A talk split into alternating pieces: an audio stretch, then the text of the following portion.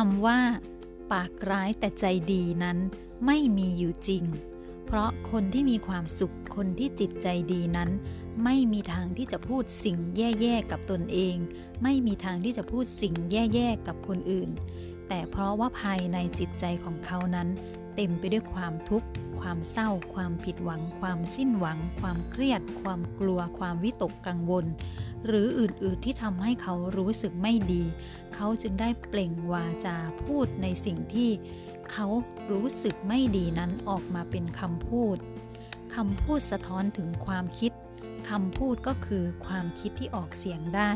เมื่อเราพูดอะไรออกไป สิ่งนั้นจะเป็นปากกาสิทธิ์ในชีวิตของเรา สิ่งนั้นแทบจะเป็นประสบการณ์ในชีวิตของอนาคตเรา ดังนั้นถ้าเราควบคุมวาจาของเรา ควบคุมคำพูดของเราได้ เราก็ควบคุมอนาคตในชีวิตของเราได้เช่นกันคำพูดเป็นพลังงานอย่างหนึ่ง เช่นเดียวกับความคิดความเชื่อคำพูดนั้นถ้าเราพูดอะไรออกไป สิ่งสิ่งนั้นจะกลายเป็นอนาคตของเรา จะกลายเป็นประสบการณ์ในชีวิตอนาคตของเรา ถ้าเราเริ่มฝึกจากการควบคุมวาจาควบคุมคำพูดของเราได้ เราก็จะควบคุมทุกสิ่งทุกอย่างที่เราต้องการในชีวิตได้ ฉะนั้นเมื่อรู้ในเรื่องนี้แล้ว เราทุกๆคนรวมทั้งตัวฉันด้วย เราควรที่จะฝึกฝนให้มากขึ้นในการ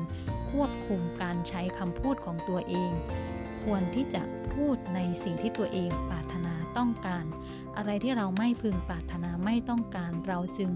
ควรที่จะงดเว้นไม่ควรที่จะพูดถึงสิ่งนั้นๆ เพราะว่าเมื่อเราพูดถึงเรื่องอะไรสมองของเราก็จะโฟกัส ก็จะมุ่งให้ความสนใจ